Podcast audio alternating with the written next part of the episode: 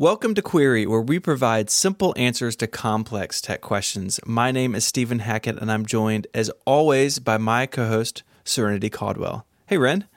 Hey, how's it going, Stephen? It's good. Episode 25. Nice round number. It's a quarter of 100 episodes we've gotten to. Yeah, rocking and rolling. So if you're new to the show, welcome. What we do is we talk about kind of big topics in tech, but then we also answer a lot of listener questions, and that's what this episode is. We had a lot of questions. We kind of took some time off of questions to talk about the HomePod for a couple weeks, but now we're back on the question game. And this is a really interesting question you found to kick this off. So Late Night Lizzie asks, or says, I just upgraded to a Series 3 Apple Watch, and I can no longer unlock my MacBook Pro running macOS Sierra. I've revisited third-party apps I've used in the past but seem unable to find one that works. Do you have any idea what's going on and what would work? Thanks. So what's the deal here? New watch, MacBook Pro running Sierra? No auto unlock love? No auto unlock love. So this has to do with how the W2 chip and your Mac talk to each other and authentication. When Apple upgraded to the Series 3, or when they made the Series 3 watch, they upgraded from the W1 chip that's found in the AirPods and in all the other Apple Watches to a new fancy W2 chip that has, you know, all sorts of good benefits. But on the downside, it currently does not work with macOS Sierra. Originally, we figured when we found this out, couple Reddit users actually found this out first by they got their Apple Watch a little bit early before High Sierra was released, and then they tried to. In fact, Stephen, I'm pretty sure you were one of those users. Yeah, I wrote about it pretty early on because I was really surprised. Like, okay, at the time, Sierra was the most up to date OS. High Sierra didn't ship until a couple weeks after this. Mm-hmm. And my fancy new Apple Watch that I pre-ordered and went to the Apple store to pick up couldn't unlock my iMac. And it really surprised me. And I totally just went in with the idea of, oh, there'll be a Sierra release and they'll get all this working. But that's not what happened. Yeah. And to clarify, we're not quite sure whether Apple has just decided, no, we're not going to patch Sierra, or whether it was on their roadmap to patch Sierra to work with the W2, and then all of the bugs in High Sierra happened, and all of the security bugs specifically, because Auto Unlock is part of the security team. Yeah. So without the time to work on a fairly minor bug from their perspective, right? From our perspective, it's really frustrating. If you are keeping on Sierra for, you know, business reasons, or you have an older app that's not compatible yet, or you're a little wary of the bugs that have come and gone in High Sierra land, like, it's very frustrating to be like, I have my fancy new Apple Watch, why can't I use Sierra? But I can imagine from Apple's perspective, it's on the scale of like critical bugs, like people being able to access your root library or your root user, as opposed to, you can't use Series 3 to auto unlock with Sierra, but all the machines that support High Sierra also support Sierra.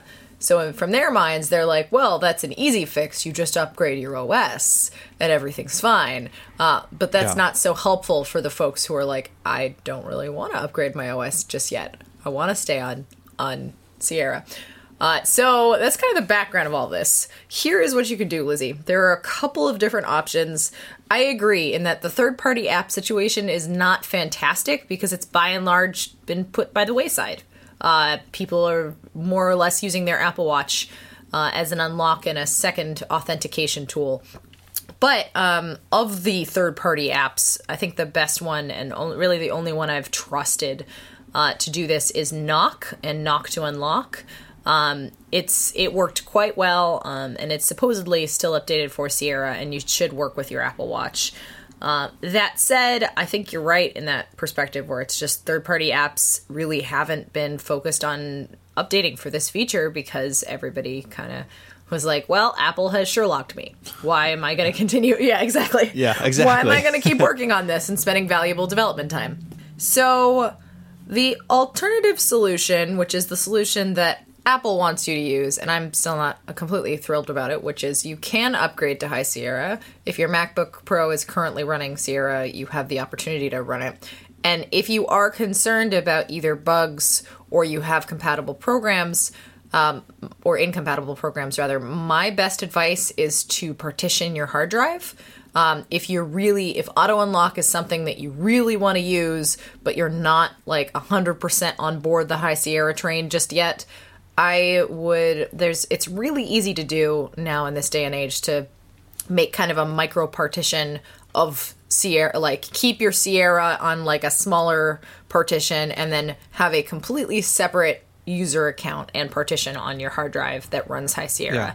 Yeah. Or you could even, if you have, like I had a client, I think we spoke about this, had an older version of Photoshop that doesn't work under High Sierra, but they only used it once or twice a quarter for like one very specific thing. And one thing we looked at was, installing something like Parallels and running Sierra in a virtual machine. So he turns it on and we installed Photoshop in it. And, that's a lot of work, but there's a very real thing that not everyone can go to the newest OS. I don't know if any of that's worth this one feature. Like, it's really nice. Like, it's nice that I can sit down at my iMac and it unlock, or I open my MacBook Pro and it unlocks. It's really cool, but I don't know if it's like super like this is do all this upheaval to make it work. Your workflow isn't broken because you can't use on auto unlock. It's just a cool, fun thing that doesn't work anymore.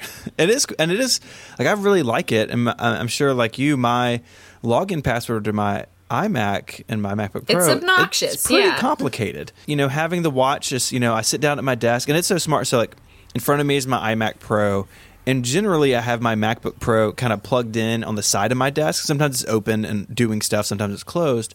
But it knows which computer I'm interacting with. It never unlocks the wrong one. Like it's a really nice feature, but it's I don't think it's the end of the world if you don't have it. I think at the end of the day also, I did actually put in a comment to Apple. I was like, hey, guys, is this going to get fixed anytime? And I haven't heard back from them yet. But if we do hear back, we will definitely let you know, Lizzie. And for now, I would assume positive intent at this point. I would assume that it is on the roadmap, but it may not get patched for a while because there have been more pressing security problems in the Mac sphere as of late.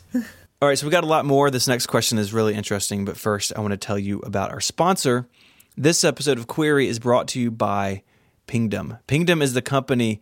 They offer uptime monitoring and web performance management. You're more familiar with Pingdom than you may think because Pingdom are helping keep your favorite sites online. Things like Squarespace, BuzzFeed, Netflix, a little podcast network named Relay.fm.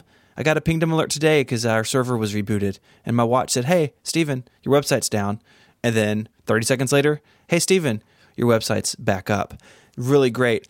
If you've used these sites and you haven't run into any trouble, you can thank Pingdom for that because they do that uptime monitoring that we use, but they do so much more because the truth is websites are sophisticated and they're complicated. They have many different moving parts.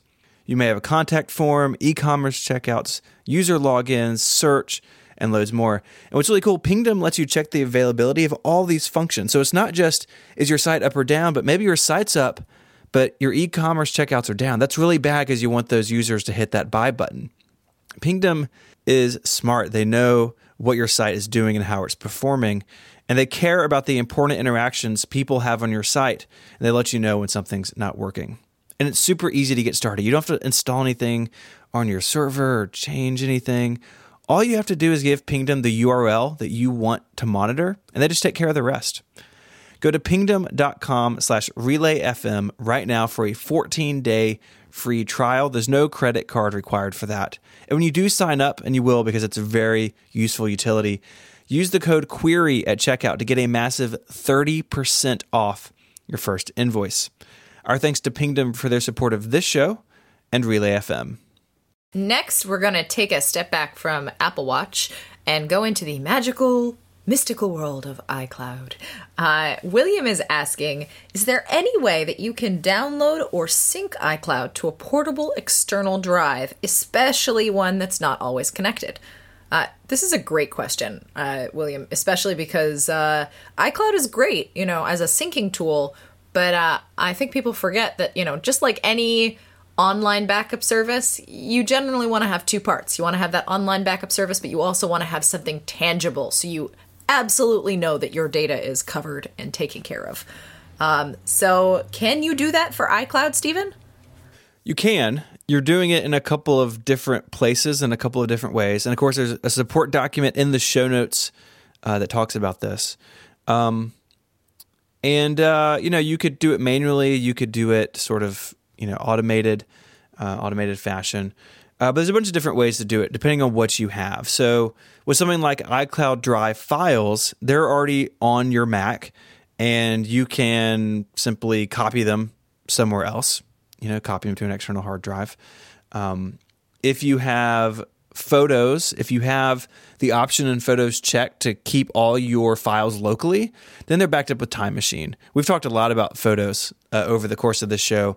If you're syncing them just to iCloud and don't have full res copies, can jump through some more hoops there.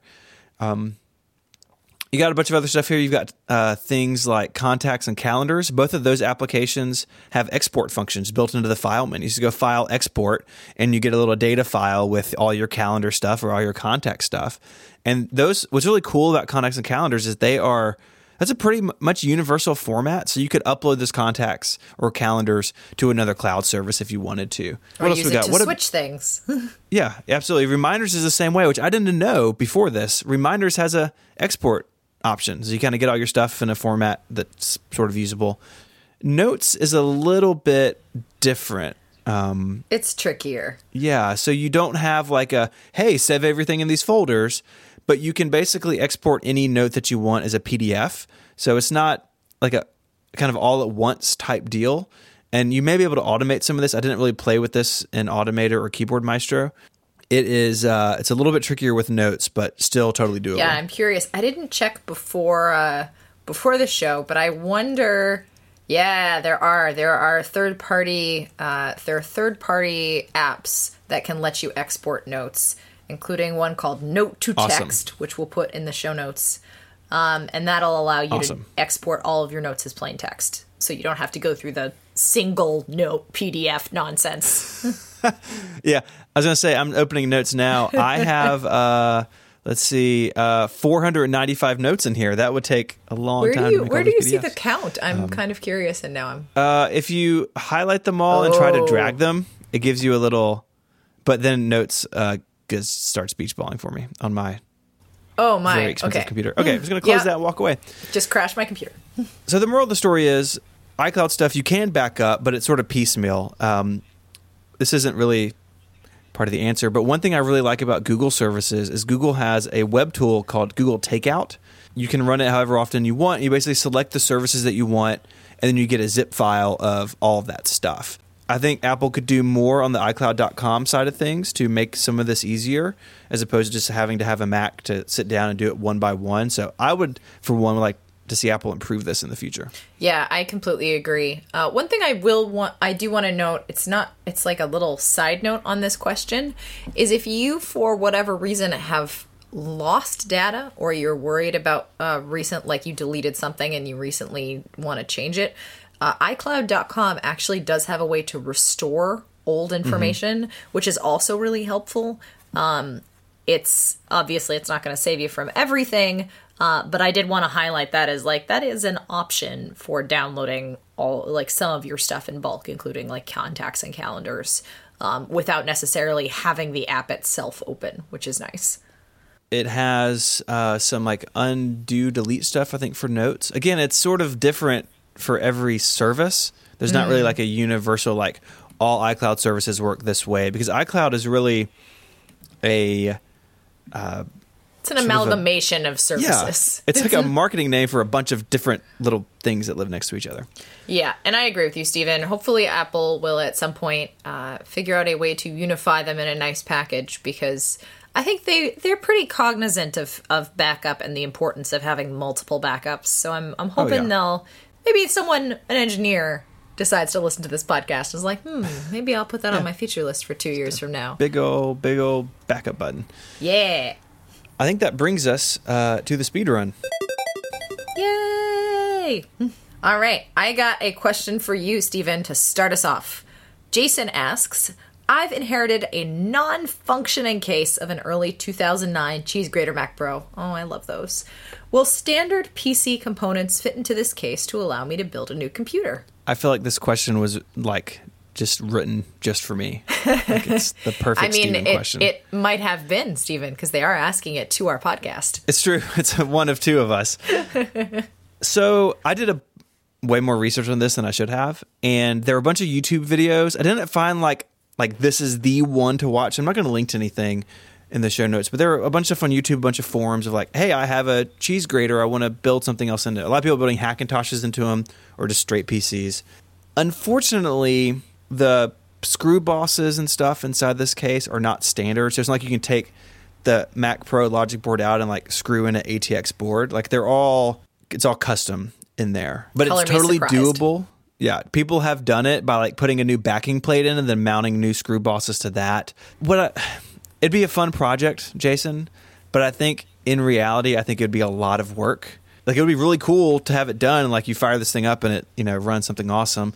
But if you just want to build a good-looking PC or a good-looking Hackintosh, you can get a lot of great-looking cases out there. Some even look like this, and you'll be set. So I think what my recommendation is from a 2014 Mac Rumors forum post where somebody took two G5 towers, which are basically the same externally, and turned them into a bench. Like, it's the most beautiful piece of furniture I've ever seen, and I kind of want to build one for my office now.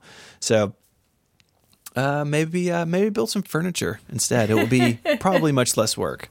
Oh my God, we're turning it into a furniture change or a furniture reupholstering. Yeah, sir, I don't even know how to describe this.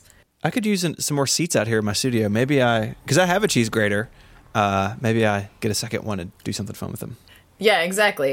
Jason, send the cheese grater shell to Stephen to make a bench, and then buy yourself a nice compatible one for your Hackintosh. Save yourself some headache.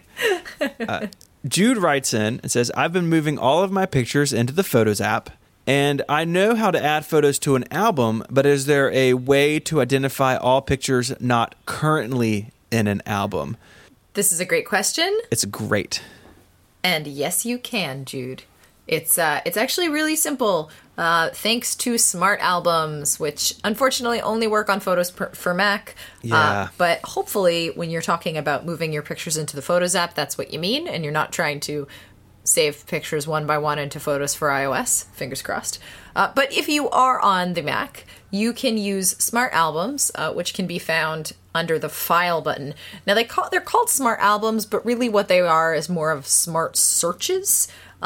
It's allowed so you can essentially choose different search terms and operators. So in this case, we'll set up a Smart Album that essentially says album, these photos are not in this album. I think the specific command here is album is not any, which is a bit of a strange grammatical sentence. I'm sure Yoda would have some feelings about this. But yeah, so you can set that up, and it will give you a certain amount of items matched. You can press OK, and then hopefully that will help you find some photos. Mm-hmm. I really like this question because I do this. So it sounds like Jude's the same way. I want all of my pictures in albums. I'm very album heavy. That's kind of how I organize and how I think about my photos. And so for me, this was something that I already had up and running. I have it named ** not in album, so it sorts to the top. iCloud Photo Library is doing its thing, and a couple times a week or once a week, I'll open Photos on the Mac, and I'll go into there because I know this is everything in the library that I haven't sorted yet, and I'll save what I want, delete what I don't, and then I'm set. So it's a really handy way to sort of keep tabs on this if you are if you're a heavy album user like I am. Yeah, so I hopefully that will help you, Jude, and good luck in the photo. So for our third question, we could have taken a stab at answering it ourselves, but instead, Stephen, I have a better idea. I think we should go to the phones and dial a friend. Is that what it used to be called in yes. Who Wants to Be a Millionaire? We're gonna phone a friend to answer this next question.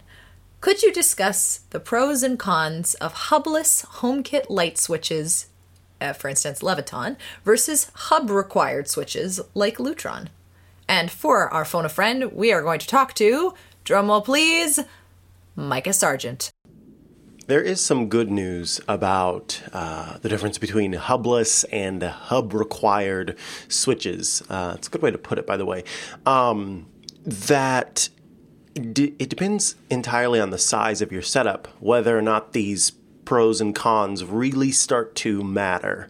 If you're planning on getting just a couple of light switches, you're not going to see too many differences between the two products. But as you start to add switches, that's where I think you're going to start to want to consider things.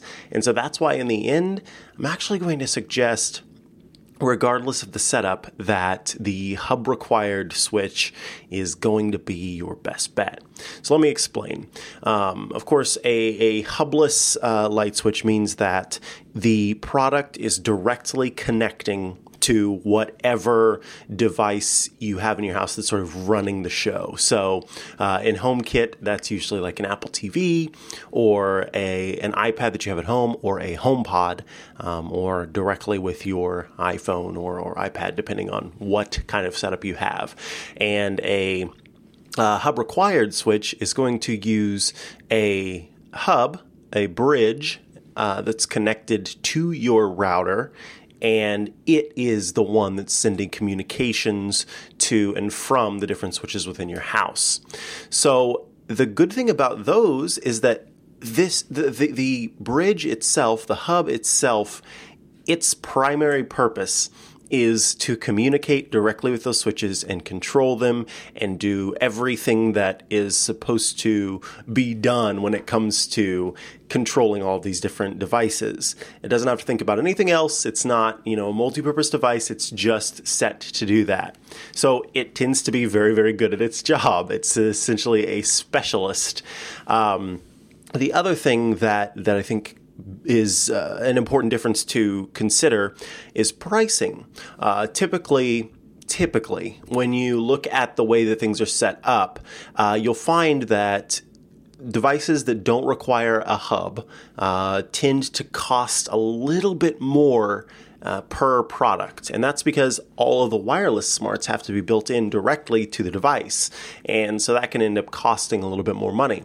Whereas with a hub, the wireless communications that are sort of translating between Wi-Fi and whatever sort of communication protocol the devices are using, that's happening on the hub.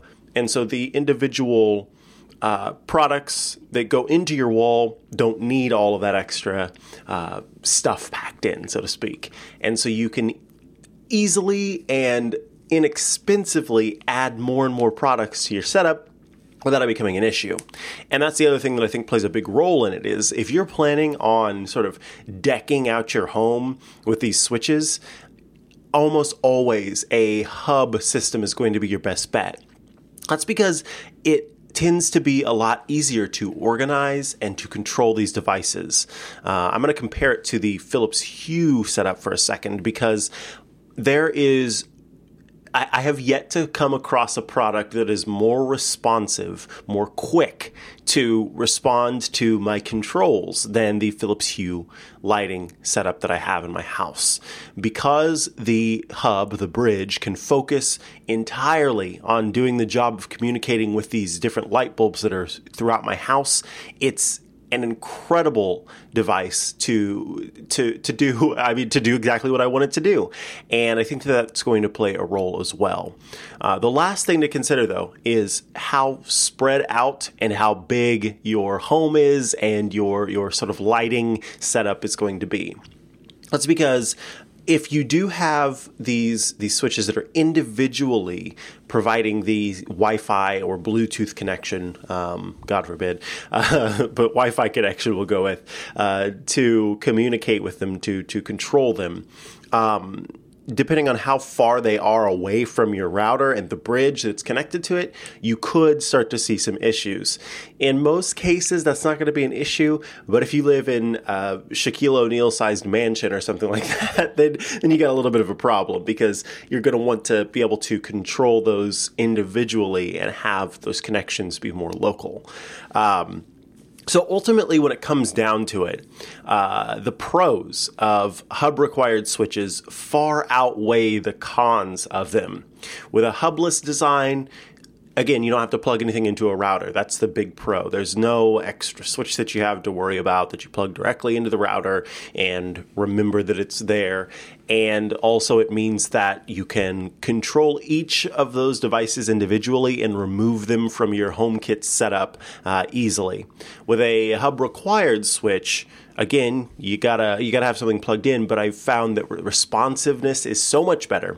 And I've also found that it's much easier to organize your lighting in that way, because if I don't want the Philips Hue lights, or I need to reset the Philips Hue lights, it's so much easier to just reset the bridge than to have to go through and reset individual lighting or control individual lighting to make those adjustments.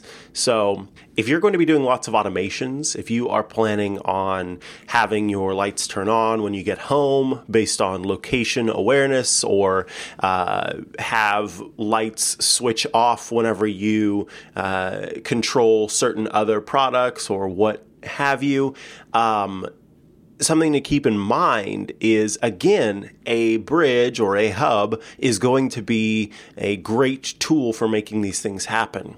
That's because instead of things having to happen sort of software side, sort of programmatically within your HomeKit setup, things are happening by controlling the bridge, by controlling the hub that will then go out and sort of communicate individually with those devices. So think of it like a product that has to do, 15 other things and also control your individual light switches. You're going to run into some issues, I think, with automation a little bit easier than if you just have a single device, the bridge or the hub, that is communicating and controlling. It's Grand Central Station, and it is taking care of all of those automations. It's going to work a lot better. So best of luck in choosing your setup. I, of course, recommend the hub required switch and have and use Lutron light switches in my own home, but certainly understand that for some people, the few pros for smaller setups that the hubless design has make sense for some. Yeah, I think Micah is now officially the query HomeKit reporter in the field. Yeah, which is good. He's out in a field chasing down HomeKit accessories. He's unscrewing light bulbs and installing ceiling fans, all of the hanging off blinds that go up and down by themselves. So thank you, Micah. We appreciate you. And thank you for listening to Query. If you want to find links to the stuff we've spoken about this week, you can do so in the podcast app you're listening to right now, or on their website, relay.fm/query/25. We'd like to thank Pingdom for sponsoring this episode. If you want to submit questions to the show, all you have to do is tweet with the hashtag AskQuery. In the meantime, you can follow Serenity there as Settern, Settern, and you can find her excellent and very helpful writing at imore.com. I'm ISMH on Twitter and write 512pixels.net. If you liked this podcast and you like nerdy content, go over to relay.fm/shows. We have a ton of stuff that I think you'll really enjoy. And until our next episode, Serenity, say goodbye. Goodbye, all. Adios.